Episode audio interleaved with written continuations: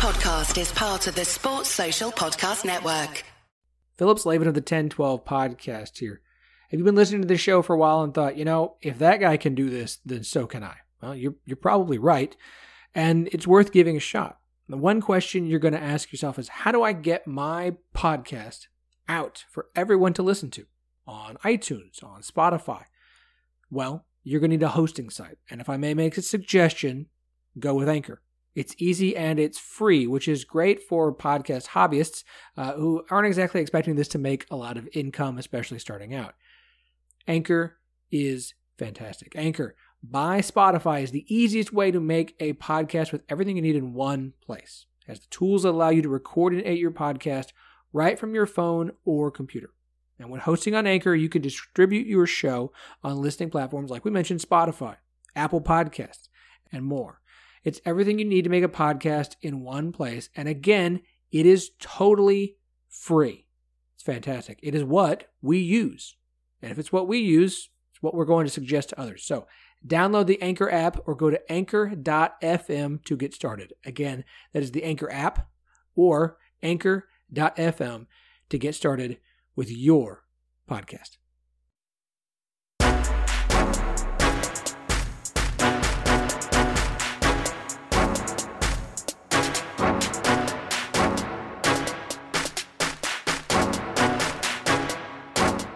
Welcome to the 10 12, the podcast that covers all 10 teams in the Big 12 Conference, soon to be 14. I am your host, Phillip Slavin. Thank you for joining us on this Monday. Man, the holidays are here basically, and I'm I'm excited. I'm excited. And and with the holidays comes bowl season. Obviously, we'll have our bowl picks uh, coming up later this week. Daniel and Chris and I will make our last picks for the season. Wrap up the picks pods. Uh, we'll figure out the recap of next year, literally next year, because you know, yeah. Um, just as a head a heads up, we are taking next week off. There will be no Monday or Thursday episode next week. I'm gonna be out of town. I'm not dealing with that. It's Christmas. It's New Year's. Whatever. Um, joining me today, we're giving Jamie the day off because it is it's tough for her to get from the Iowa State games back home in a short span on Sundays. We're giving her the day off today we are doing our our football season roundtable wrap up. We're going to put a bow on this thing that was the 2021 Big 12 football season. Yes, we will touch on some of the soon to be Big 12 teams because again, it's like we're engaged. They're basically part of the family. We bring them to family events, you know, we invite them along. We send them holiday cards, we buy them gifts. And while technically it's not, you know, official yet, like we still got to sign to steal that deal, right? But we'll all get down the, the aisle in, a couple of years and, and be good to go. But uh, I am not doing this alone, which at this point I'm sure you're like, thank God, as usual. Uh, joining me as he does every Monday, my good friend Andy Mitts. How's it going? I'm ready to wrap up this football season so we can dive headfirst into what is going to be a fantastic basketball season. If that's not the most Kansas fan statement you've ever heard, I don't know what is. Uh, I do have two other people joining us today, two other people from the 10 12 network as a whole. Uh, one half uh, between two bears. Uh, you know him on Twitter as MattisBear. Uh, I will not use his actual last name to protect his identity. Uh, Matt. Don't, don't don't put my government out there. That's fine. Um, yeah, sports are pretty fun. I'm also looking forward to basketball, but I would like to talk about the football season a little bit more. Yes, Baylor, one of those uh, rare teams that's enjoying both things right now. Pretty good. Uh, yeah, that's not. It's not a bad thing. It's not a bad thing. I, you know, uh, poor, poor, poor Baylor fans right now. Uh, and joining us uh, for his very first time on the show, uh, we have had Albie on the show many times, part of our new Texas Tech podcast, Tortillas and Takes. But we have not had one of his co-hosts on the show us before. Jeramey, am I? Uh, it's at Jeremy Dane on Twitter. So is it Jeremy Dane, or do I do I go by the name that's currently popping up on this uh, on this Zoom? You want to you want to give it? You can give it a try. I want you to give it a try. I'm gonna go with Gillilan. Mm if, if, phonetically speaking, that's spot on, Phillip. That's you. really good. And that's how uh, I was taught by my mother in, in early age, to like sound things out and pronounce them the way they're spelled, which is also doesn't make sense in the English language. But continue. Which has been the ire of my entire existence. Um, it is wrong, unfortunately, uh, but I do appreciate the effort as always. Uh, it's just Gillen, like Dylan with a G. Um, super sucks, but hey, unlike that, super to be here. Like you said, um, man, we're just thankful to be a part of the 10 12 network now. Albie's, uh, this has been kind of a long time coming for us and such a great way to kind of see it manifest happy to squeeze here and at the end of y'all's long podcasting season, talk about kind of a wrap up this really exciting football season as it has been, um, even for Tech fans, kind of sitting in our pool, our warm pool of mediocrity. Uh, it's still exciting for a lot of reasons. So happy to be here. Swimming pool of mediocrity. Hey, you're going to a bowl game. You're going to a bowl game. What more can Texas Tech fans ask for? I mean, after the last decade, a lot. you know, Phillip, if we did episode titles here, we have some really great ones. You know, it's a single bear adjacent for one, since we only have one Ooh. half of the, you know, between two bears, or warm pool of mediocrity. Those are some Single fantastic Jason. episodes. I'm not sure why the pool has to be warm, but that's okay. I mean, cold, cold pool. What's yeah, the, what's, because what's they've been in it so long? I mean, I don't know. I mean, you, you, can, the water can get cold even if there's people. Ah, this is a this is. Yes. We thought we derailed all podcast successfully derailed. Wow. Look, that is my one job on this podcast is to derail it as often as possible. So mission accomplished. And Andy, you, I mean, you are I don't even know how many episodes you're on, but it's a perfect record. It's a perfect record. You are it's it is. It is. All right. Um so let's talk about this 2021 season for the Big 12. I, just kind of without having to maybe dive into team specific, just as an overview of the conference, because we, we came into this season, you know, we had Big 12 media days, everybody's kumbaya, all is great, huzzah. And then like two weeks later, oh, OU and Texas are about to leave for the SEC. Um, the world is burning down. Everyone is trying to abandon ship. No one gets to land on one. Uh, and then the Big 12 kind of is like, okay, well, we're all together because we have to be. Um, and we bring in four new teams that they are going to be coming in, in the next couple of years. We're adding Houston, UCF, BYU, Cincinnati. We go into this season into the closest thing to 2007 I'm, I'm still not at like this was 2007 like it there's reasons that it was a wilder year than 2007 but uh, you know in retrospect i don't know. There's so many other things beyond just what happened on the field. I don't care. It was a wacky wild crazy football season. It was an it was an amazing one. We won't get another one like it probably for another 14 years, but that's fine. Hopefully, I mean, none of us will be around at that point, but that's not the point. All right. Um, so for the Big 12 itself, looking at the conference after this season that is now over, because football is the thing that drives everything else. How do you think the Big 12 kind of came out of this? And take this from, you know, the news that Oklahoma and Texas are leaving to where we sit right now. Where do you think the Big 12 kind of stands in where college football kind of is at this point? And let's see, uh, eeny, meeny, miny, Matt. Well, I'm not sure we had to call me Minnie, but that's fine. Um, so this whole season was, and it, it showed mostly in the conference championship game. I don't know if you guys watched that. I did. Um, so, look, everybody's going to say that this season was defined by the defenses, and I think that's completely fair, right? I think defensively, this conference got a lot of national respect. But I think if you were being the cynic nationally, you could also say, well, which offense really stood out this year, right? So I think it's just a giant shrug emoji from from a national perspective. Really, what is this Big 12? They missed out on the on the playoff again. Um, so I, I I don't know that there was any really negative perception installed nationally, but I'm not sure there was any positive, you know, perception that was gained by by the national media or national fans or casual fans of the Big 12. Overall, I thought it was a fantastically entertaining season. I might be a little biased in that, but seeing a different style kind of permeate through the conference was really it was it was nice for a change. Yeah, I mean, I would say that this year was probably just a big shrug. Like we came into the year with a lot of, you know, hope about the fact that both Oklahoma and Iowa State were considered to be potential contenders for the playoff. Neither of them were able to make it, but we did see some some of the depths of the conference kind of rise up and jump to the top of the conference, which has always been the biggest criticism, right, of the Big 12, is that in years where Oklahoma and Texas aren't good, there's nobody else who's good enough to be considered one of the elite. But Oklahoma State had an elite defense. Baylor had probably the most balanced team in the Big 12 throughout the course of the entire season. And both of those teams stepped up to be legitimately in the playoff conversation coming into the final couple weeks here. It was just really a matter of other things happening to keep them out of it.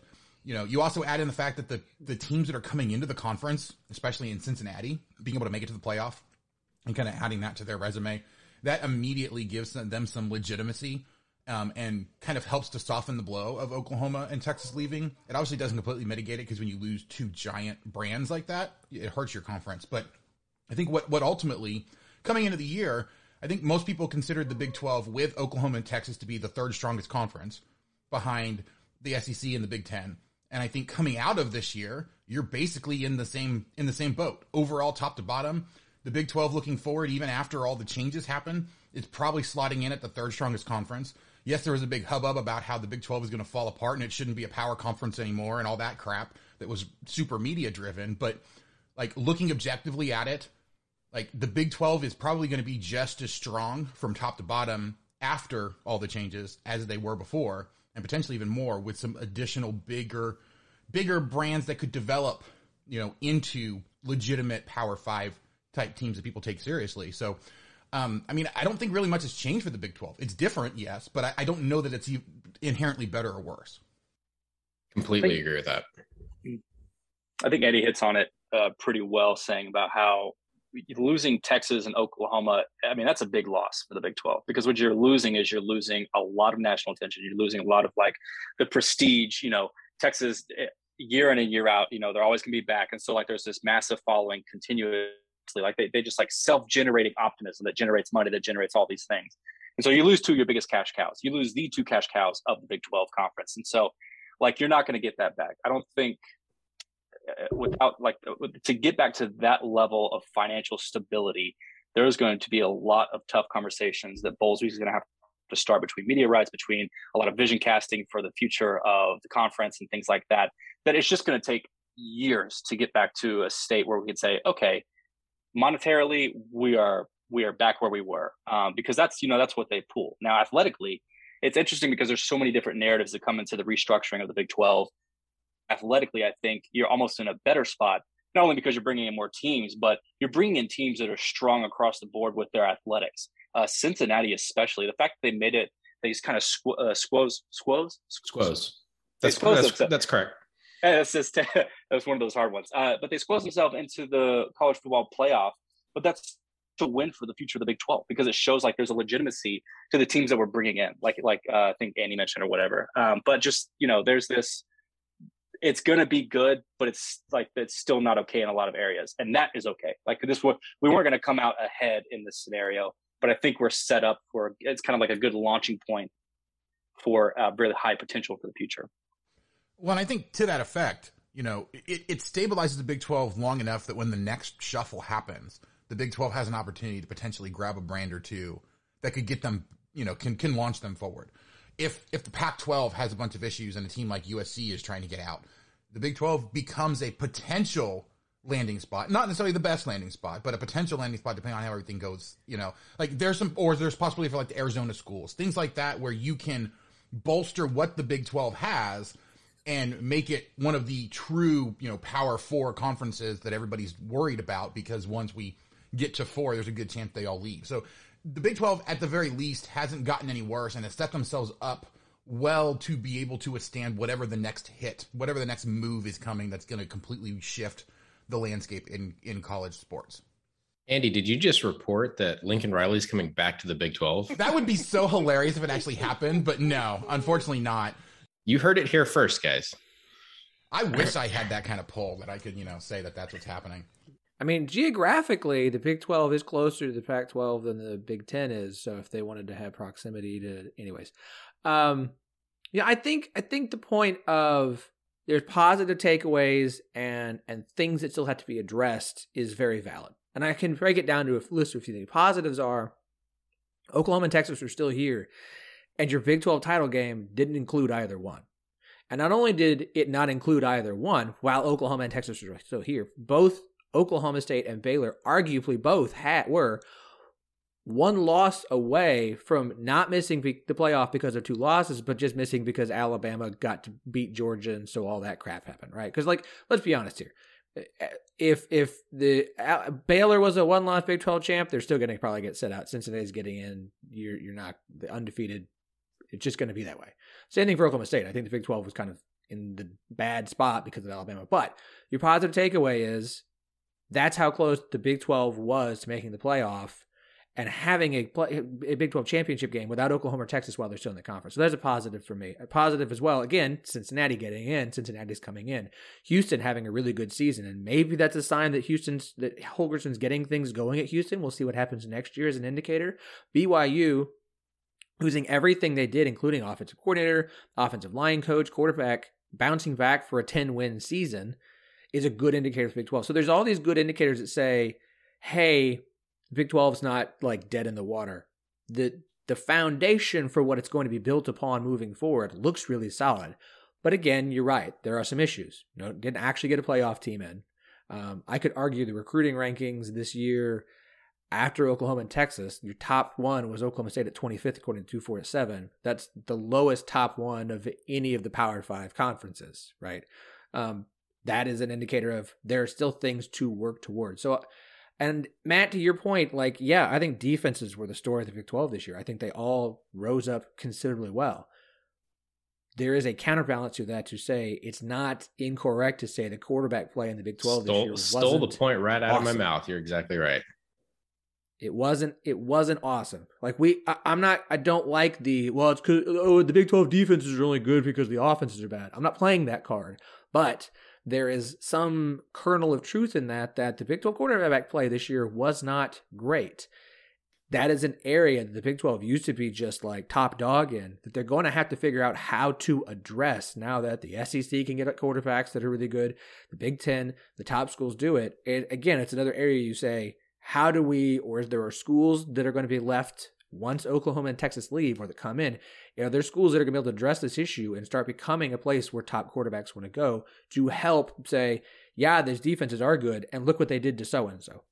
I, I, think you you hit the nail on the head with quarterback play. It, it wasn't that the quarterbacks were awful, but quarterbacks were also just limited from an explosive play standpoint. If you look at the leaderboards, a lot of the quarterbacks are really efficient. There were a number of quarterback, almost all of them were above 60% completion but none of them were hitting the massive play for the most part. So I, I, think that has a lot to do with the defenses. And yeah, you, you can't say that the quarterback play was phenomenal in the Big 12 this year, but it wasn't bad. It wasn't bad. No, and no, and no, honestly, I think part of the issue was the teams that had good to potentially, you know, borderline great quarterback play had fairly bad offensive line play that really limited the potential for those for those quarterbacks. Whereas the teams that had fairly good offensive lines didn't have quarterbacks that were worth a darn in the games that they actually played well. So it, it, it, was one of those things. There was a mismatch. There wasn't a team that had both a good offensive line and a good quarterback consistently throughout the year. And that really limited a lot of what they were doing. That helped the defenses, but obviously there was a lot of really good defenses that on their own were just good defenses as well. So it's, I mean, it's, it's kind of that whole, you know, some of column A, some of column B thing where yes, it was both, but there was just never really an opportunity for the offenses to put it together because there was always one piece that just happened to be missing in any particular, you know, possible game. Yeah, interesting note because we love CFP graphs. Uh, the highest ranked Big 12 passing offense per EPA was TCU, who was number six, and it's a pretty sizable drop until the next one. I think Oklahoma was 27th. But TCU's problem, of course, their offensive line was bad. Their defense couldn't stop anything. Um, you know, things were going on behind the scenes that obviously had an impact on TCU. Which leads me to the next topic I want to talk about. Um, TCU, Texas Tech, Jeramey, this is good. Uh, two of the schools that have new head coaches, as does Oklahoma, which we absolutely did not expect to have happen this year. I'm going to set Oklahoma aside here because while we still don't know technically when they're leaving the Big 12, you know, it's, it's now it's still 2025, air quotes, very large, like styrofoam finger air quotes, if I could here. Uh, we all think it's going to be after this upcoming season. But for Texas Tech and TCU, two of the head coaches coming in, um, we've got uh, Kansas with Lance Leipold, who's going to be heading into year two. These are our newest guys that are on the block here. I mean, we could say Aranda, but I mean, this will be year three for him, so I'm going to leave him out for a minute. In the Big 12 moving forward, TCU was a team that had been consistently decent. They were the third best recruiting team in the Big 12. Texas Tech is a team that we've seen be good in the past. Uh, how important how how let me let me think the right way I want to ask this. It's not a time with the Big 12 in transition. You really want to have to swap out head coaches unless you feel like you absolutely have to if you're going to make it through this successfully, right? Um, looking at Kansas, Texas Tech, and TCU, I'm going to lump those all together. Who do you think currently sits as the team that made the right move at the right time? Well, uh, I hate to be biased.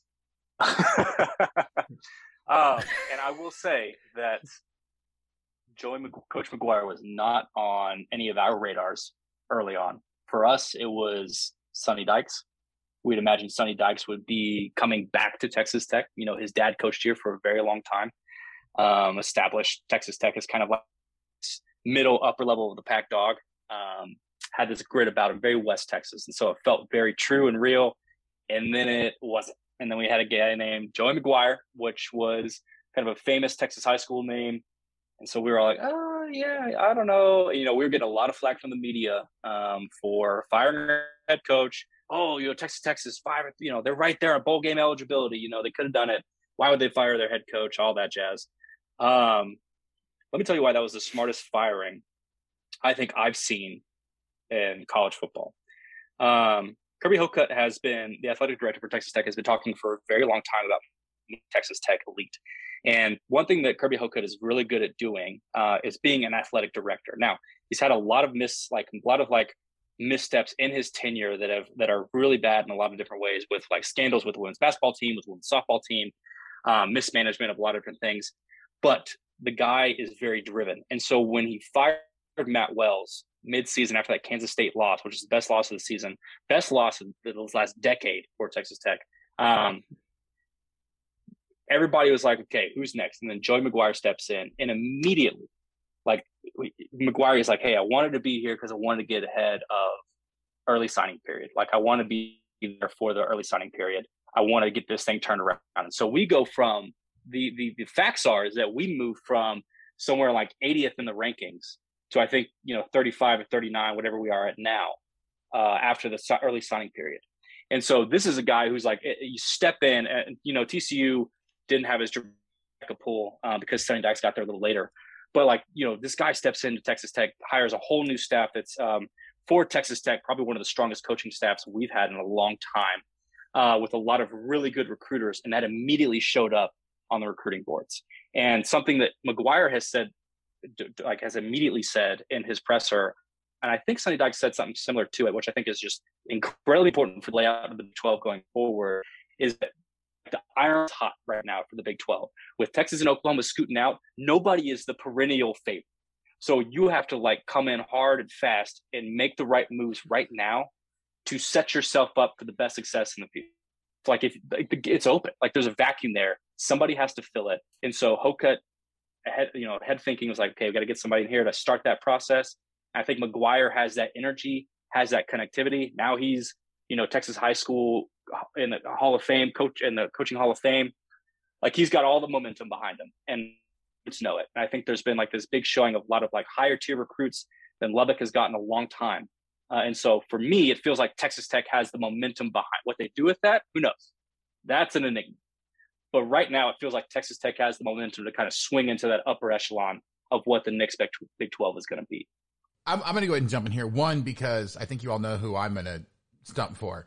Uh, but also, I just like the idea of uh, you know jumping in and taking Kansas and Len Leipold here, and then making Matt have to uh, argue for Sonny Dykes and TCU. I just enjoy the Schadenfreude of that idea. He doesn't have to. He I know he, he doesn't, but you know, it, it is the next logical step. You know that that we have someone talking about each one. But no, um, I mean, I definitely agree that Joey McGuire is probably the biggest swing in terms of excitement from you know before to after. But if you look at what Lance Leipold has done already, having an abbreviated season, being able to turn around what is on this roster, coming in on the very difficult circumstances of you know trying to follow up a a scandal of involving Les Miles and Jeff Long before you know Kansas hiring Travis Goff to be the athletic director I think was a huge improvement for the entire athletic program and then him handling what he did to get Lance Leipold in here having a lot of options and the fact that there were people that were thought of so highly in the coaching community that they wanted to come and rebuild Kansas. And you look at what he's actually done at Kansas.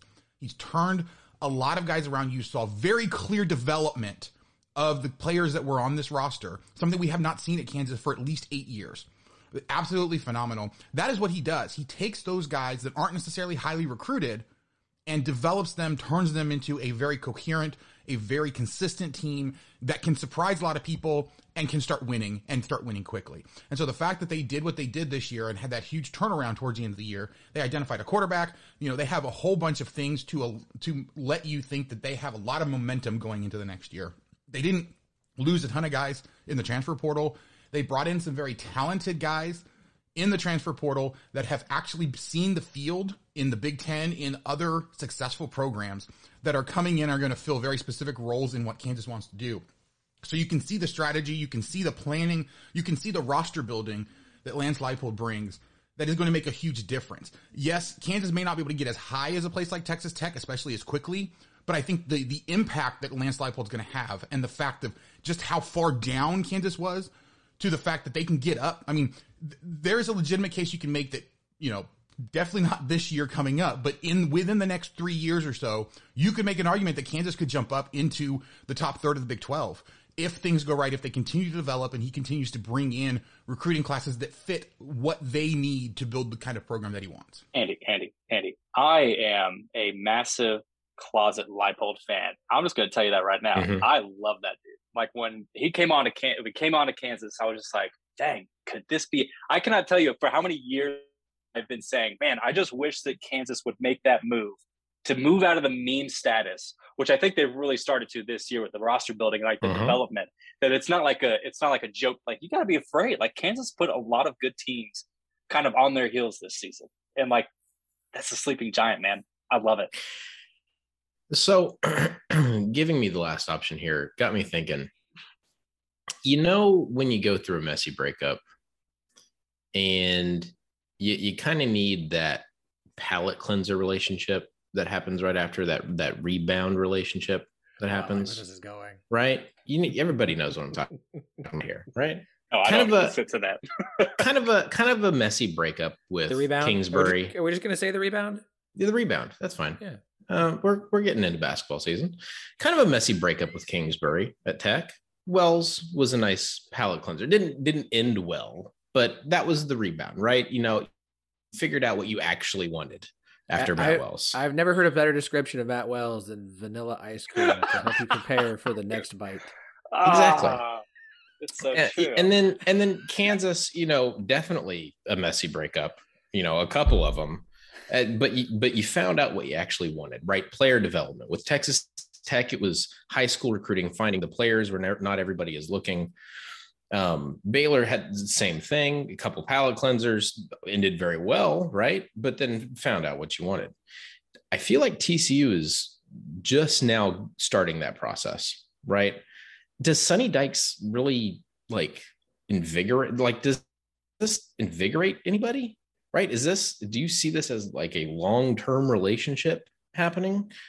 I, I, I just don't know what he brings to that TCU program that hasn't been there already and and I just I don't obviously you know you're dating somebody opposite of your ex right an offensive minded coach versus a defensive minded right but I just feel like they're a year or two behind the natural process that these other two teams are three teams depending on how you want to look at it right um and I, I feel the same way about Oklahoma as well right? I don't I could work out fine the Venables. Who knows right? Might might be fine. But does it really seem like it's going to be a long-term fit? I don't know. So the whole point is that tcu just feels like a year or two behind what these other schools did. Not that it's going to be a bad hire not that it's going to end poorly but it just doesn't feel like a long-term fit. So there you go What's interesting about grouping together OU, Texas Tech, and TCU is all three of them to me have a similar situation of I don't think any of those head coaches, McGuire, Dykes, or Venables, are going to fail because of the staff that they put around themselves. There's not going to be any like, well, we got to get rid of these assistants. No, you can't pull a Tom Herman with the staff that you have put together at these schools. I have no. What does Sonny Dykes bring to Fort Worth? Rashad Samples and the staff he's put together, and frankly, Gillespie, the DC he hired away from, This is true. Tulsa. I This think. is true. I think Dykes and I look. I wouldn't have hired Dykes if he wasn't bringing half of his assistants with him from from SMU. Like, there are a lot of similarities between really digging into recruiting the state of Texas between what Texas Tech has acquired has put together as their coaching staff and what TCU had put together as a coaching staff. I, see a lot of similarities, and we are really going to make sure we just we have to recruit this state incredibly well and and incredibly intelligently as well. And and Oklahoma again, like I don't know if Venables is going to be a head co- good head coach, but I look at the staff he's putting around him and Lebby's stuff and how you feel about his offense, whether it's gimmicky or fake or whatever aside, he's put together a good staff around himself. So all three of these situations are very much like every single assistant on here is going to be a guy who gets a job if this all implodes. This all to me falls entirely on the shoulders of is this guy going to work as a head coach enough? When you brought Leipold into into Kansas, I felt like I trust Lance Leipold to do what he's going to do. With the other three, if McGuire fails, it's on McGuire. If if Dykes fails, it's on Dykes, and if Venables fire fails, it's on Venables. And I get that that's the situation with any head coach, but I feel even more so because of the guys that they have surrounded themselves with. Did any of the new coaches hire uh, a special teams coach with a stripper girlfriend? I'm just I was just curious. That's all. I was just just couldn't I mean, technically, she's retired. Oh, very. The sorry. better question is: Did any of them bring in any assistant coaches that also happen to have a, exotic pets, a, an exotic pet? I want to know about the exotic pets of the Big Twelve. You know what? That's the Big Twelve now series I need is exotic pets of the Big Twelve. Oh my gosh, okay. that'd be awesome. Thirty for thirty. Uh, hold on, let me come up with the title. You guys vamp, and I'll come up with the title. Okay, we'll work on that. Um, all right. So I want to ask this question. Um, I don't want to ask the question of who had the best season and who had the worst season because you had this easy argument to say Baylor had the best season, preseason pick number eight in the Big 12, wins the Big 12, giant massive shoot up from last year, awesome season. Worst season, arguably, is Iowa State because of preseason expectations. and They finished seven and five, and they're going to play Clemson, but definitely not in the bowl game that they thought they would be. That joke is not going to get old. I'm really sorry, Iowa State fans, but it's just not it's just funny. It's right there. By the way, that, fruit. that's really why we gave Jimmy the night off, so we can make those kind of jokes without having feeling bad immediately about it. So, I mean, I, I, I kind of do, but I kind of don't. Um, here's the way I want to present this: looking at at everyone's seasons, who who had a season that makes you look at that team and say they are set up for continued success, or to to to potentially be one of the teams that kind of takes the lead in the Big 12 moving forward and who had a season that makes you concerned about them moving forward. And I think we can take the if you want to include the teams that brought in a new head coach, that's fine. But I mean, to me, which are the programs you go, okay, I, I have concerns about what their what their existence is going to be like moving forward, and I and I feel good about this team moving forward because of what I saw this year. Andy, I mean, it's really easy for me to say Kansas because the way that they ended the year, but I am going to kind of branch out a little bit because yes, while I do think that they have a lot to look forward to in the next few years, especially when you kind of weight that against what they were previously. I mean, I'm having a hard time really thinking as anybody other than Baylor. I mean, Baylor under second, you know, second year head coach Aranda jumps to the top of the conference. Like the biggest question going, you know, in year one was with how bad that offense was. It was like, well, is Aranda going to be able to put together the staff that he needs to be able to fix issues that they have? Like that was the big question. Brought in the offensive coordinator from BYU and all of a sudden they have a a really good, even you know, slightly inconsistent at times offense, but they took a huge step forward in the clearest issue that they had from the year prior. So I go into this offseason saying, if I look at Baylor and try to identify what their biggest weakness is, I am fairly confident that Aranda has already identified it, already has a plan for how he's going to address it. And next year they're going to come back and coaching wise are going to be in a better position than they've ever been in whether it all comes together in terms of personnel playing the way they need to, or you know someone else jumping up, that's a who knows because there's a whole bunch of moving pieces there. But if I'm looking at a situation and I'm looking at a coaching staff and a team that I'm not worried about how well they're going to play next year, it has to be Baylor. They're the ones I think that have the brightest future at this point, just because of the way everything went this year and that that continued increase that we saw from year one to year two that looks like it's going to continue.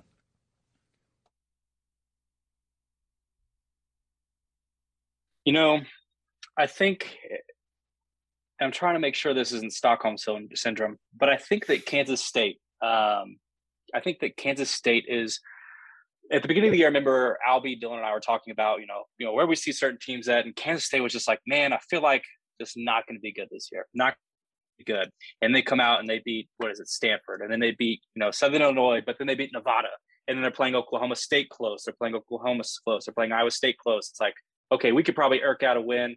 Nah, they beat us, and they, then they beat then they went on this tear against TCU, Kansas, and West Virginia. Now TCU and Kansas are kind of lower end of that, but then West Virginia, like the team that they had an off year, but still like a really good team, you know. And so for Kansas State, when I'm looking at, you know, going ahead, sure they're losing Skylar Thompson, but Will Howard is a very serviceable quarterback. Um, he's no Collin Klein by any standards, but I think Kansas State ball is just very fundamental, very foundational football. And if you have serviceable people at every, and they do, especially when you get into like their um, a lot of their skill players and defense. If you have serviceable players, that's when like Kansas State football shines. And so I Fight. feel like I feel like fight, fight. stealing, stealing from the cover three. Right. Yes. That, that, that's immediately what I thought. It was like, uh oh, lock You, fight. you said nice things about Will Howard, and I was like, I'm sorry. You um, have you watched Will Howard play quarterback? No. Adrian Martinez is transferring in from Nebraska for a reason. Yeah. So okay, well then we can go that way too. I, No. you guys, you guys see the tape. I see the potential. That's, that's yes, where I don't want to. I don't want to put the point down entirely Yeah. because uh, Kansas State is always going to be seemingly from coach to coach, always going to be solid, right?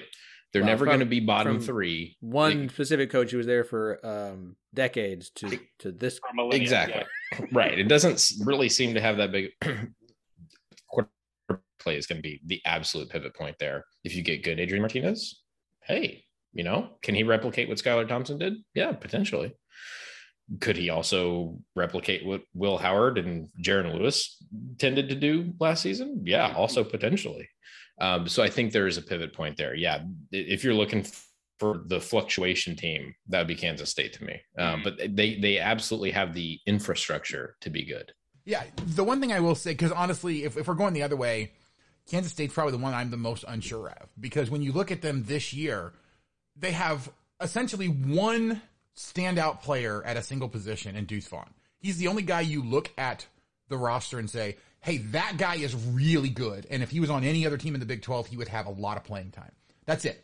Skylar Thompson is a is a like you said a very serviceable quarterback. He does help to make that team go, but he himself probably is not anything special that's going to take the talent around him and elevate it. He just doesn't mess up like some of the other guys that they've had there. The problem I see with Kansas State is that they they they're essentially flat. That's all they have. They have that one blip in Deuce Vaughn, which can be good.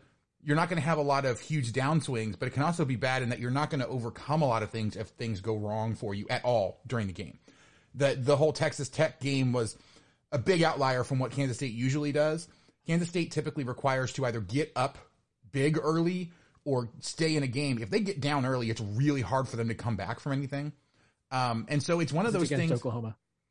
Yeah, yes, except for Oklahoma, but but I think that's an entirely Oklahoma problem. So, um, but no, I mean it's so it's it's one of those things where Kansas State I think has the lowest margin for error just because of the way the roster is constructed, and Klieman is definitely kind of trying to work on that. I'm not sure how successful he's going to be.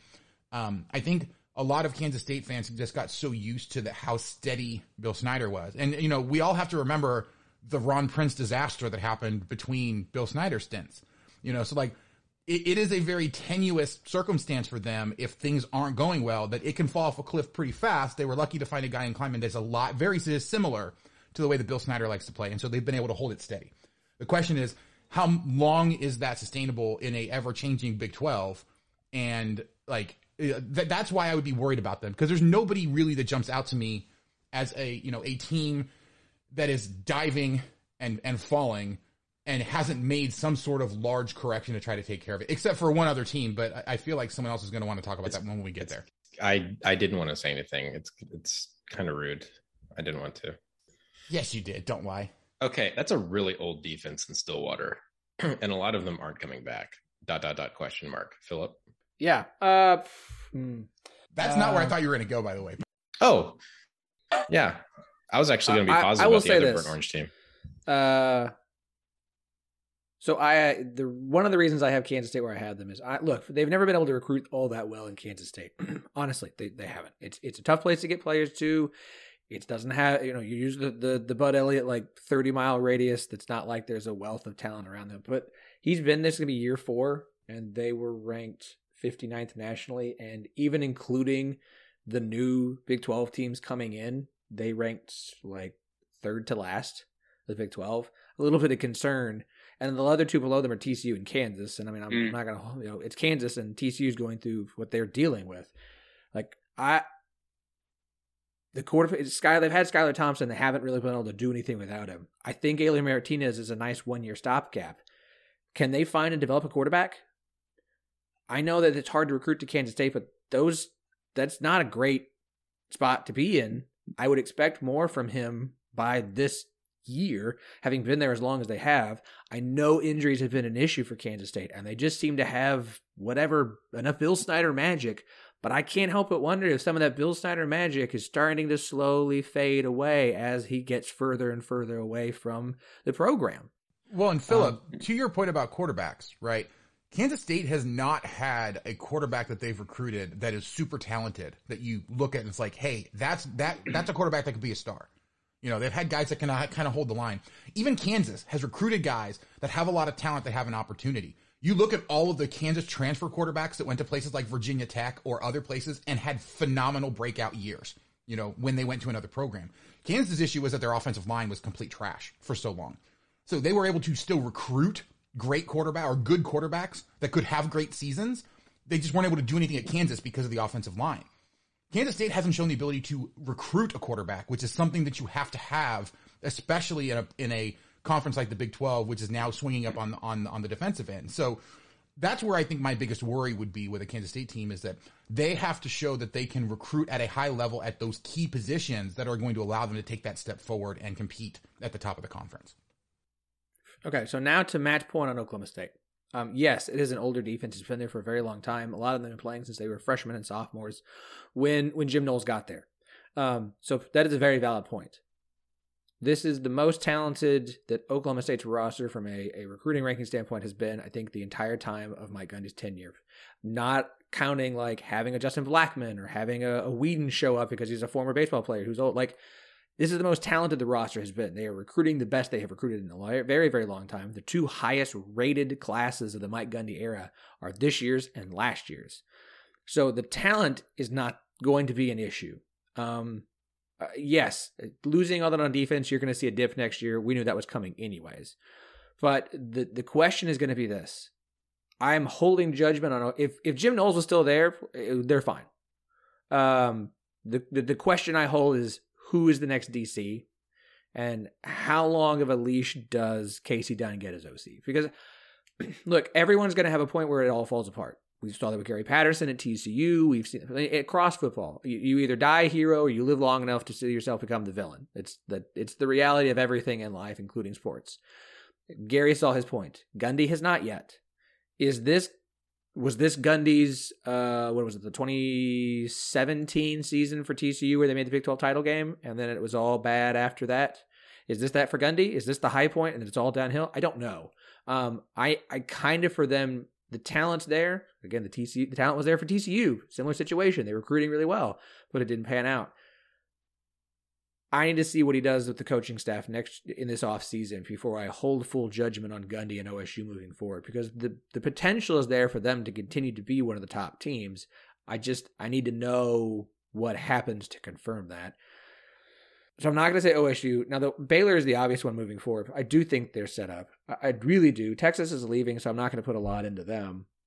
I'm gonna I'm gonna curb curveball this and be like, I think Cincinnati's gonna be one of the few teams. TCU and West Virginia took two years to really get things figured out when they got to Big 12. I think Cincinnati, as long as Fickell is the head coach, has the absolute potential to not see a big dip when they get to the Big 12 play, whereas I think BYU, Houston, and UCF will. I think they're going to need a couple of years.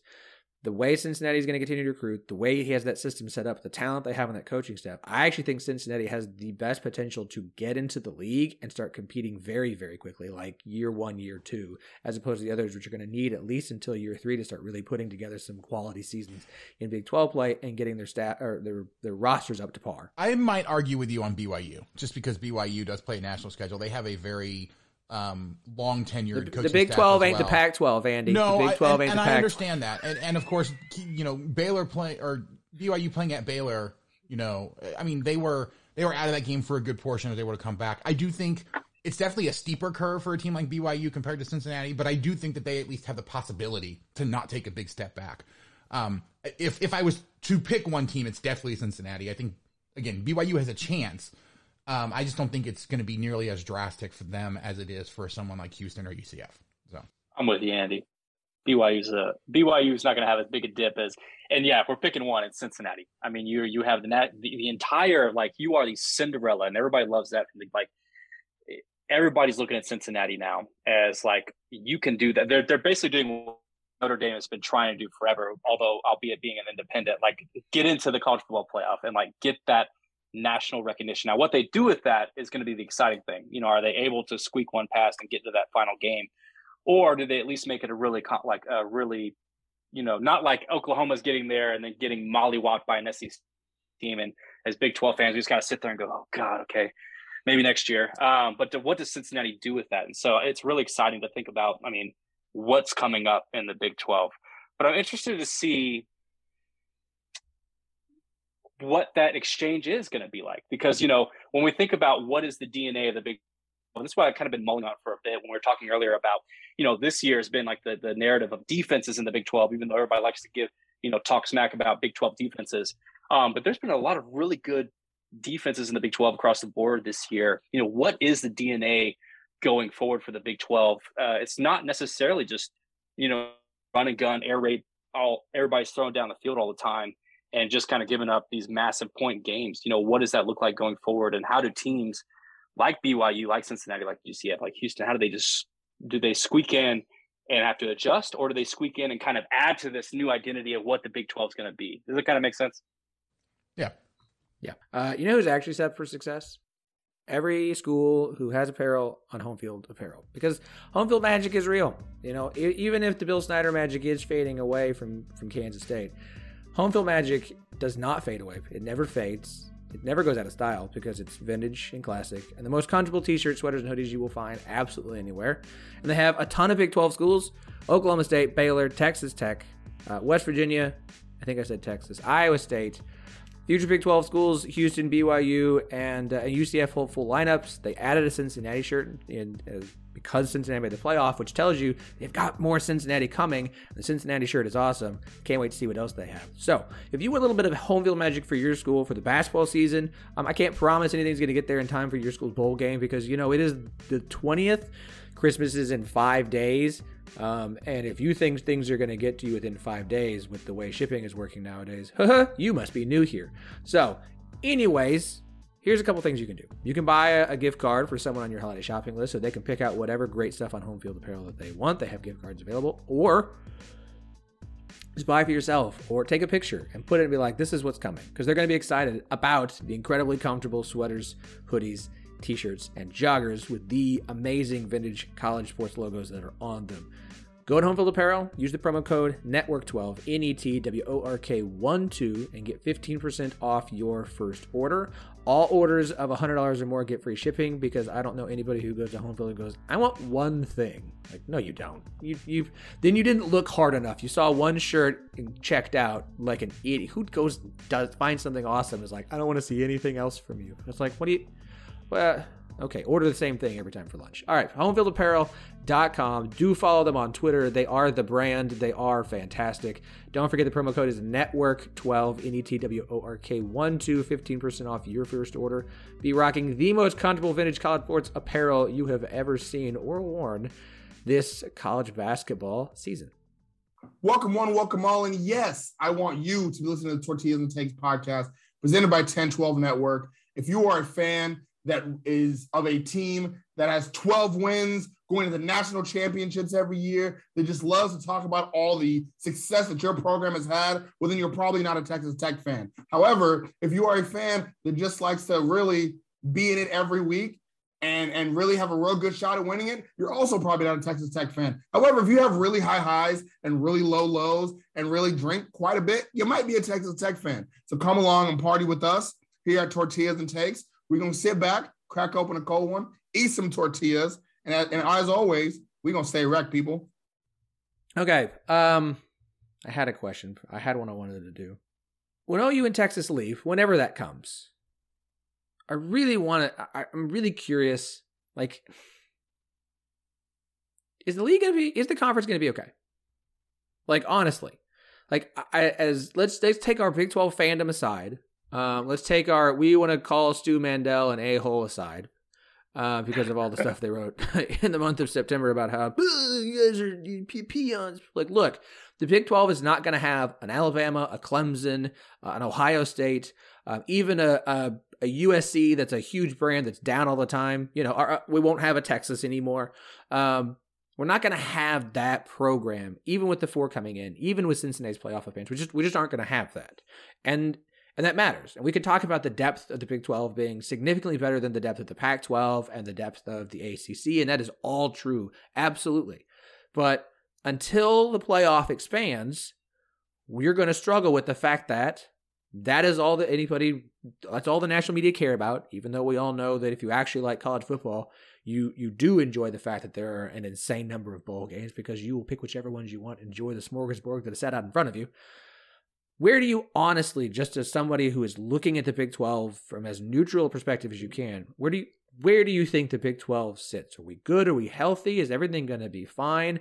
Or is this going to be a, a, a situation where everyone's still just waiting for an opportunity to jump ship. They're all just kind of banded together for right now. I, I think if there, we would have seen signs that people are wanting to jump ship a lot earlier than now. Instead, the Big 12 is reaching out and pulling in really big brands to strengthen itself. So I unfortunately have to give Bob Bowlesby some credit here because he pulled in schools that represent um, like the fourth largest city in the nation, uh, the largest student population in the nation, um, a, a fantastic established football program in Cincinnati. Oh, and an entire religion. Uh, so I think, look, is it going to be the same? No, but it's going to be fine. It's going to be different. I don't know that you'll get as much national shine when you know you're not seeing Texas lose to Kansas or Oklahoma almost blow it against an inferior opponent. But is that really the national media that you want anyway? Seeing Oklahoma get blown out by LSU by 50 points? I, I, I don't know. Like, I don't think a ton is going to change uh, in the end. It's just going to look different. Well, and, and, the money will the money will change a little bit, but I don't I don't think from a fan mm-hmm. perspective or a respect perspective, it's going to change terribly. Yeah, I mean, and and really that's the thing. Like, that's not going to change, right? If the Big Twelve gets a team in the in the college football playoff, there's a better chance than not that they're going to get blown out by 50 by an SEC school. Like, regardless, whether it's Oklahoma and Texas going or it's Iowa State or Baylor or any other number of Big 12 schools that make it. Um, like, you look at a, at a conference like the ACC and you look at Clemson. Clemson's the only program that anybody gives any respect to, and they are new money when it comes to college football, right? The only reason they are respected the way they are is because they have had one coach in Dabo Swinney who has absolutely killed it, has found the perfect situation, the perfect type of recruits. And this year shows that yes, like he had a nice run, but is that going to last forever? Like I was just a, about to say, he yeah. may not be new money for much longer. Right. Like there's a lot of things that didn't pan out for him this year that he's used to panning out. And the way that he does things is not the way that college football works anymore. He is notorious about not wanting to take transfers, you know, about um, kind of the way that he sets up his program for the long view and not able to pivot pretty quickly. And so it's one of those things. And he, oh yeah, by the way, he also just basically lost his entire coaching staff because they all went other places. Like there is a very realistic shot that Clemson does not recover in the next few years. And then the ACC has absolutely no respect from anybody because nobody gave Wake Forest, uh, you know, nobody gave Pittsburgh the time of day for the entire year. And, and when they face off in, in their ACC championship game, honestly, it was like a big shrug from the national media. And and the Pac-12 is even worse. So like, you know, the Big 12, like I said at the beginning, they were the third best power conference before Oklahoma and Texas left. They're going to be the third best power conference afterwards. Like the only way that someone from the Big 12 jumps is if they get an invite from the Big 10 or the SEC. And that was always going to be the case. No matter what you do now, if the Big 10 or the SEC invite your school, you listen. You probably go, and there's nothing that anybody can do about it. Fully agree. I didn't realize I was going to shut the podcast down. Sorry, guys. yeah, yeah, yeah. You did. You, Too controversial. Facts. Speaking facts, Andy. Uh, yeah. No, and, and look, I I think it's it's almost mm. like, and your point, Matt, on do we really want the the national perspective beyond haha look at what Texas and Oklahoma did? Does this set the Big 12 up for more opportunity to shine and less opportunity to fall on its face if people aren't looking and waiting for your top teams to do things like OU and Texas do on a regular basis?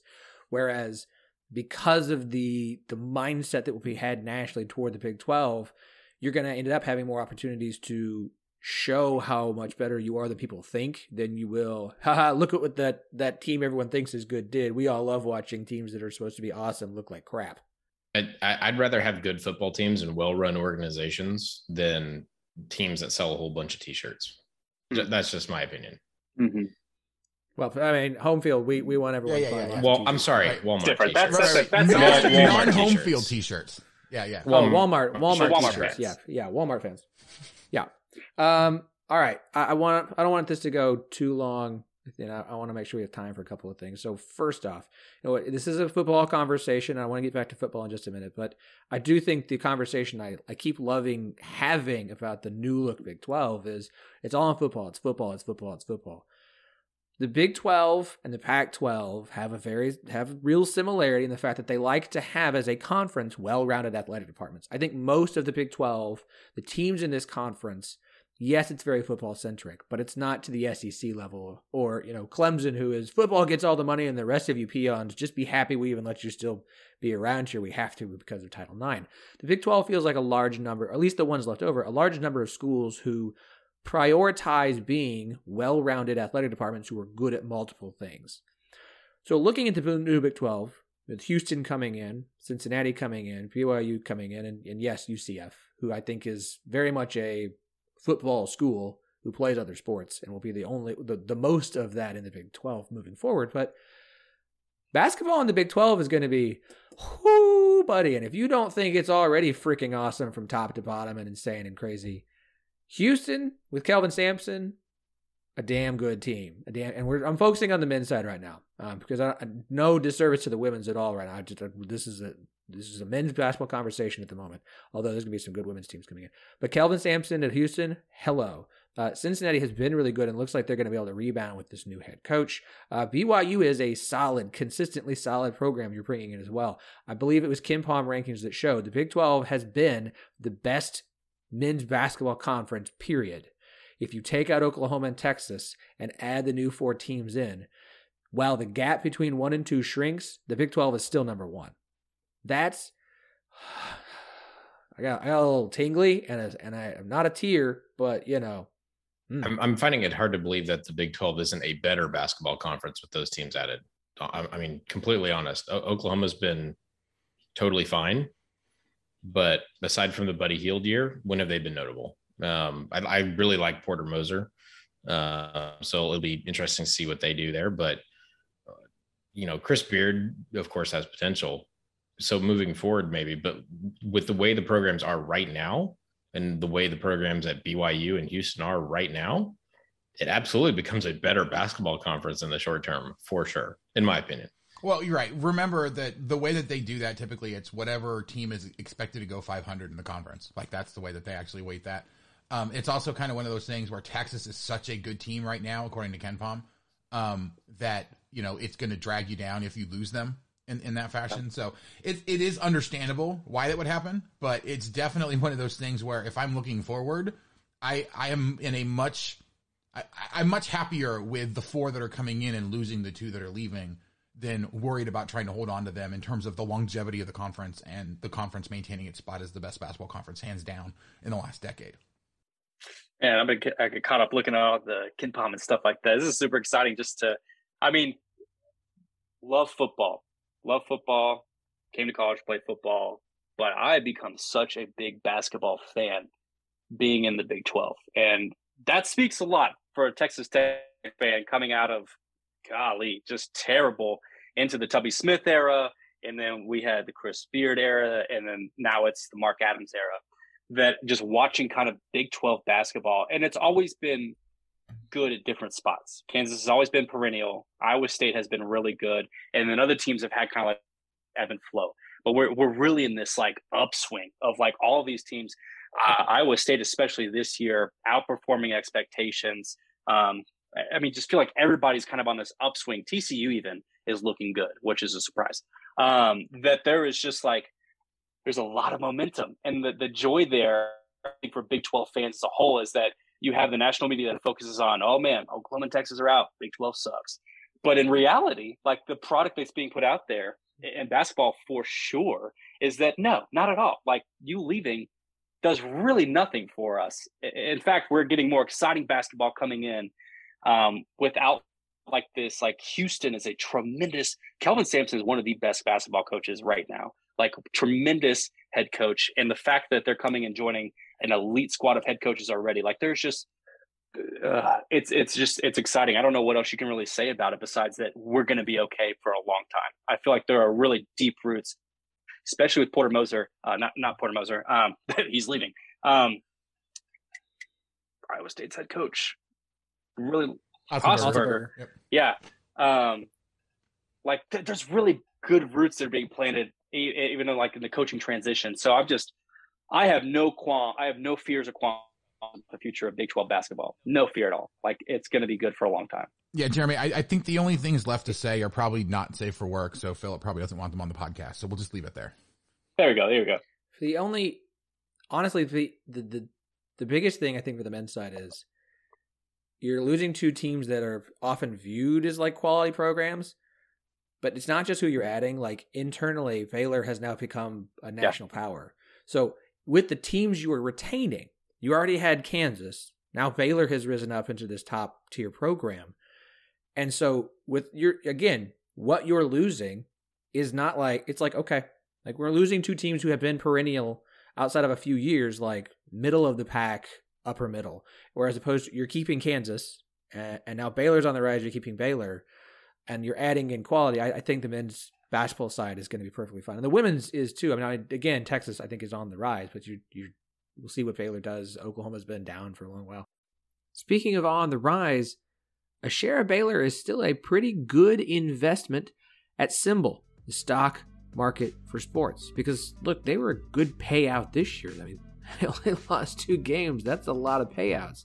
My Kansas, my Kansas State share were, were fine, but they weren't the Baylor share, and I had to get it late. Okay. Now here's the question: Do you do you think that Baylor is going to beat Ole Miss in the Sugar Bowl. Because if you do, you should go ahead and get your share of them now and, and hang on to it heading into the next college football season. I mean, why wait? Why wait till the offseason? If you think you can get a payout from Baylor share or an Oklahoma State share or a share from any of the Big 12 teams in a bowl game this season, then why not go ahead and make that purchase now? And when you do, when you sign up for SimBull, when you make that first deposit, make sure and use the promo code NETWORK12. N E T W O R K 1 2 when you make that initial deposit. Because here's what's going to happen you're going to be signed up for a money back guarantee. Here's how it works SimBull is offering a money back guarantee to all the listeners of the 1012 podcast and the 1012 network. That money back guarantee means that even if you lose money in the first 90 days, or you just don't like it, change your mind, no worries. SimBull will refund your initial deposit, no questions asked, up to $500. Let me repeat that.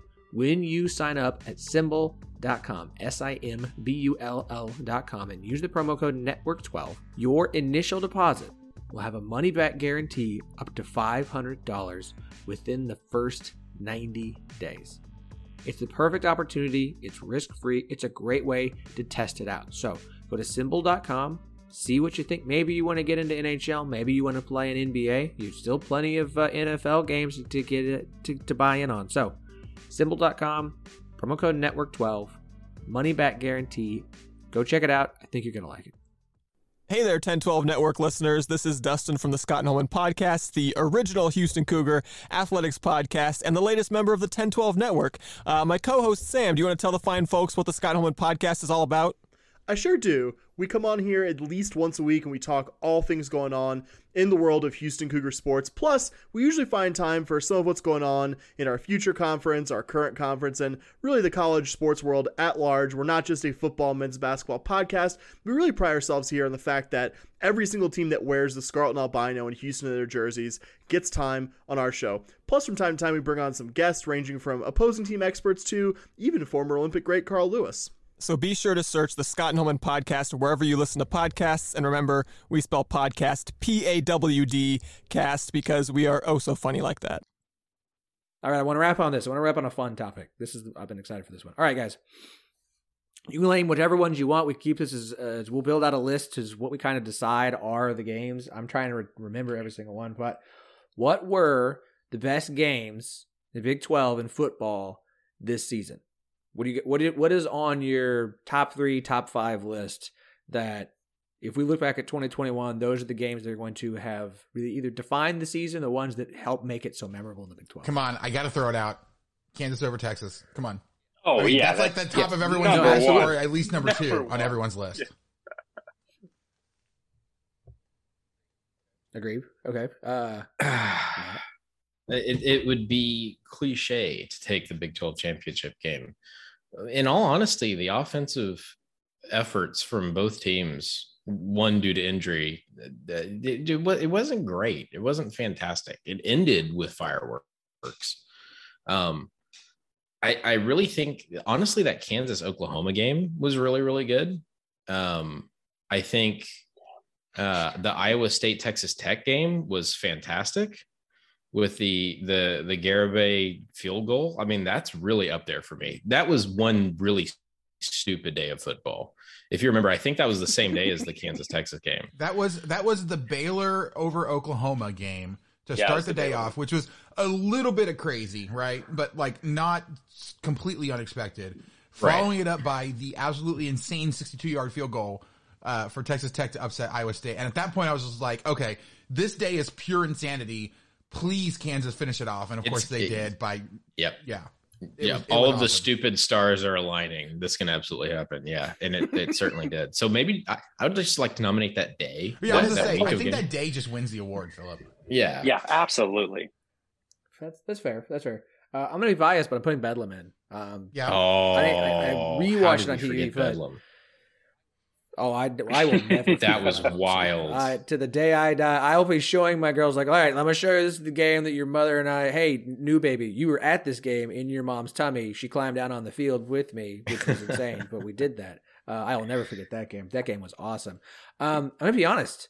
The OU Texas game, Texas gets massive lead for all like, haha, OU Texas is it? and then set the first of many second half collapses for Texas that became their whole story for like six weeks in a row. It's like we've got a lead, not anymore, uh, and then Texas would lose. Like I think that game was like realizing what happened Yep. later with Texas, that became just like a repeated pattern. But it was the first time it happened, so it was insane, and it was the biggest like the biggest blown lead they had of all the games that they had moving forward of that. That game was. And Spencer Rattler gets benched. So long, Heisman hopes. Here comes Caleb Williams. Like that game was a little bit crazy and awesome. You know, Uh, that's, that's a really good Another point. one to add to the list that I think set the tone for the entire conference was that West Virginia Oklahoma game at the beginning of the year. Mm. Um, absolutely phenomenal defensive game that really kind of shut down what both of those teams thought they could do offensively. Uh, and really just set the tone for the fact that this was a defensive conference the entire year. I was going back and looking. I was just like, I actually kind of forgot that game happened because Oklahoma was able to pull it out late. But then going back and thinking about it, like when I was watching that one, that's the first time that I was like, okay, this conference is going to be insane. And we're going to have a lot of games that are going to look super ugly, but are probably actually pretty cool if you like defense. All right, so I've got a list of seven so far. We've got Bedlam, Kansas, Texas, OU, Texas, Kansas, Oklahoma, Iowa State, Texas Tech, Baylor, Oklahoma, and West Virginia, Oklahoma. So that's seven. We could add three more. I, I got. I feel like I set you guys up a little bit here because I'm gonna. I'm gonna bring something up. Um, I love that people were pointing out that the, the top most watched games of the year at the end of the regular at the end of the championship weekend. You know, the Big 12 title game, which featured not Oklahoma or Texas, was the eighth most watched game of the year in the big, uh, like, period. Obviously, it had some playoff stakes. You know, it was a big game. Uh, it wasn't up against a lot of competition because it was at 11 a.m. Oh, look, an 11 a.m. game worked in your favor and nobody bitched about it uh, or ran to another conference because of it. But I'm going to play devil's advocate here and just kind of point something out here. Of these seven we listed, one, two, three, four, five, six of them include either Oklahoma or Mm. Texas. Here's my question for you: How much of that was because it included Oklahoma or Texas doing some losing or having something happen to them? Moving forward in this Big Twelve, what are going to be our games? Like, how are we going to decide? Because we love watching OU or Texas struggle. We love watching those those games and beating Oklahoma and Texas. There's so much pride from that. When OU or Texas are gone, where does the where does the pride fall to? Where do, how do we create the games where it's not one or two a year because they had such a big impact on the conference standing or something? Where where are we going to create games of those magnitudes that don't include Are Oklahoma? or you underestimating the ability of Big 12 fans to hate their school? No, Is that no. what you're doing right no, now? Really? Hey, no, no, no, no, no, hold, no. hold on, hold Hey, on. look. Phillip. That's on. Farmageddon is going to be the new great No, rivalry no, of the Big as well 12. be. Okay, you are Farmageddon is amazing. underestimating the power of the butt bowl. Hey, thank you, Andy. What the hell? Like the branding is already there. Butt Bowl is going to get even more stupid with McGuire With going McGuire. to Lubbock. It is Yep. going to get extremely stupid, and I'm very here for it. And it's home and home now. It's so oh, much better. so much better. so much better. Finally, finally, look, wh- Houston, West Virginia is going to be must watch every single Saturday because West Virginia fans are going to love to just hate on Dana Holgorsen for leaving them to Mhm. go to Houston. Look, that's Um, the other thing Like, too. That's going to be BYU great. Baylor is going to be absolutely fantastic. I mean, they already hate each other enough. Um, BYU T, BYU Well, TCU, TCU also, BYU right, because they used to play each Um, other. you Oh. add in, I mean, you add in Cincinnati Iowa State. I think it's going to be a good a good matchup, and it's going to be a spicy rivalry for a while. Um, Fickell Yeah, I versus uh, versus there's- uh, there's- uh, Campbell, two guys who will never get the Ohio State job, but are always going to hope that yeah, they I mean, do. I think it's going to go from having basically two main figures in the conference that everybody hates how much attention they get and is rooting for them to do badly, while also secretly hoping that they do well enough that the rest of the conference gets respect. To we're going to have a whole bunch of really fun games that people are going to actually evaluate on the quality of the game as opposed to Bingo. whether something bad happened to a team that they don't Mm, like. Yep. Bravo, Really bravo, bravo. I, I, I felt like I was like, I'm going to set them up because I know where this is going to go, but I want to see what their responses are, and these were excellent. This is that is a high note to end this on. If ever there were, Andy, I'm so proud of you. this is like the first time you've ever brought us to a, a, a positive conclusion on an episode of the 1012. I'm going to I'm going to take offense at that. Andy, I love you. No, Okay, oh, look, not. look, I did a little bit of everything. Okay, I shut the podcast down for a good 10 seconds with a point that I made, and then we ended it on a very great note. So this is, a, I guess this is an Andy episode. Although, I, I, I, I guess There most of go. them are, from what I understand. Is that the name? We've been we've been testing names for this podcast. Maybe this should just be called the the As, as long as people don't Uh, equate it to a Meg episode on Family Guy, then I'll be okay. Which, of course, now they will because I said that. So, Yeah. Mhm. You put it out there. And Andy is our Meg. Good Crap, job. what have All I done? Uh, guys, this is so good. just start. Wait, just wait till I start using Jamie's uh, Ames as a cesspool audio clip that that I have of hers that she doesn't remember. I know, I'm so somehow excited. start being incorporated into next year. Um, the things that I save, you if you had any idea, uh, guys, it's been awesome. It's been great. Uh, I'm gonna give you just a shot here. Um, plug your show as each one of you has a podcast on the 1012 network. Uh, as I said, we'll have one more 1012 podcast this coming Thursday. We'll make our picks pod with Daniel uh, and and uh, Chris. Uh, and then we'll take next week off for the holiday and then be back in 2022 to dive headfirst into basketball because it's basketball season. Uh, but let's let's do this in what is the circle for me, Jeramey, sir. Uh, any closing thoughts, and then uh, uh, hit that hit that plug. Yeah, hard. I mean, did we mention the West Virginia Iowa State game in our list of games? I can't remember the list because there was so many. We hey. didn't, we didn't. there's room That- for it. I, I was thinking about that. That that's that was one of my games, Big Twelve games of the year, because West Virginia for the past three years have been getting mollywopped by Iowa State, and they decided to come out and after three really tough quarters, put together the best offensive quarter, uh, offensive football performance they've had all season to beat Iowa State, and that was a big win for West Virginia. Um, yeah, Tortillas and Takes podcast. I mean, this is top commentary on Texas Tech. There's a thousand Texas Tech podcasts out there, but we are the best. Uh, and of course, we're part of the 1012 network, so it's even better. But we are keeping the uh, the corn and the flour debate alive. Come alongside Albie, Dylan, and myself to talk about all things Texas Tech, along with our great graphic designer and co-host Kenzie, um, and we'll keep you updated on what it means to be a Red Raider. It, it's corn. It's always corn. It, it is not always corn. Phillip. Fine it is children. not always corn. It might usually be corn, but it's not always. But it's not always corn. Damn it, Andy. That, you're my favorite man. Street tacos are always corn. Burritos are mostly flour. It's fine. Whatever. Andy. Yeah, uh, I mean, follow me over on Twitter at Rock Chalk Pod for the Rock Chalk Podcast, covering everything Kansas. I think we're actually the only Kansas podcast that actually talks about everything related to KU, which is really, really weird. But uh, you know, we, we have some potentially exciting changes coming up uh, for the new year. I'll definitely keep you guys apprised on that, but uh, I'm looking forward to some big things coming up this year. And of course, with basketball happening, it's always a great time to listen about KU and all that fun stuff. So, yep, that's it. Rock Chalk Pod. Check it out if you haven't already. And if you haven't already, then what the heck are you doing? I, I don't really have anything intelligent to share, which is going to lead directly into the plug for Between Two Bears.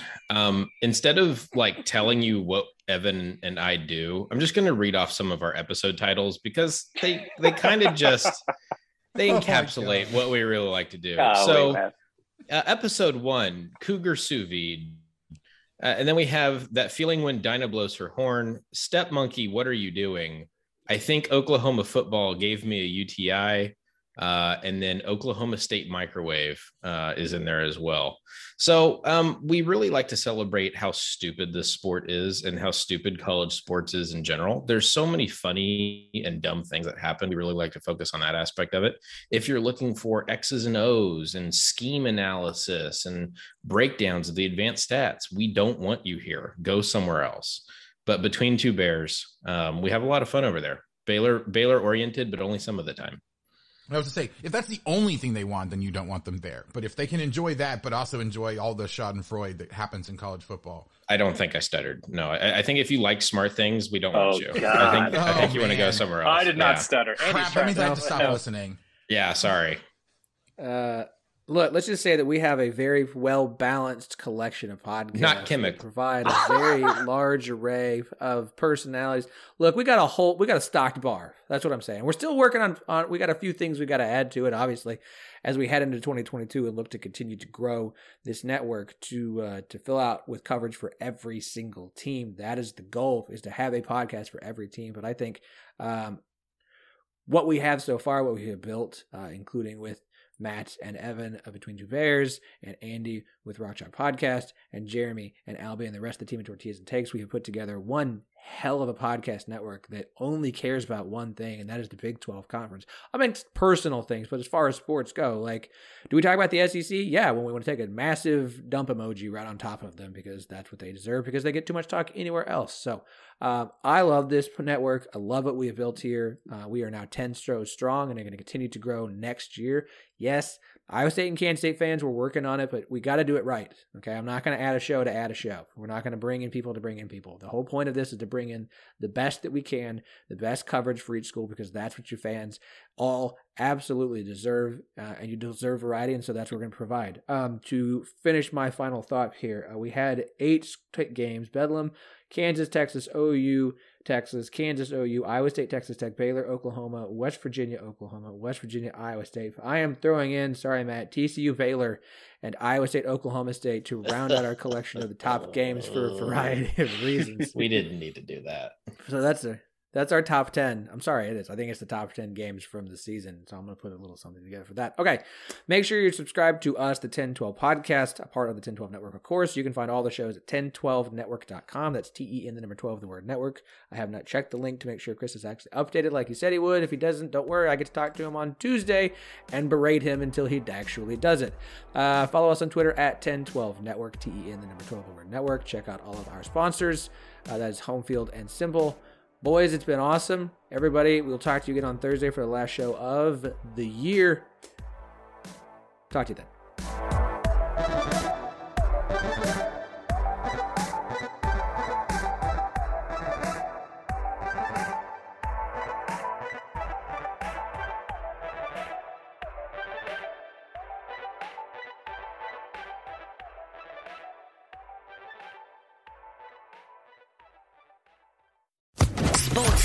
Podcast Network.